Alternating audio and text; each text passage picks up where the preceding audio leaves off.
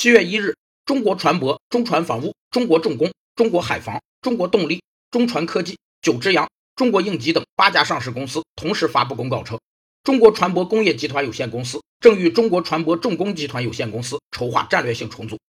两个或两个以上的企业法人以资源和资产为纽带，联合成立一个新企业或联合收购一个企业进行资产重组。参与企业或原企业股东分别在新企业中拥有股权的方式被称为联合重组。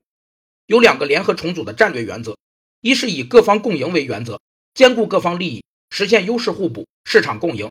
二是以提高资源运营效率为原则。联合重组后的新企业应通过内部资源整合和较大规模的技术改造来提高资源效率，以最少的资源消耗获取最大的经济利益。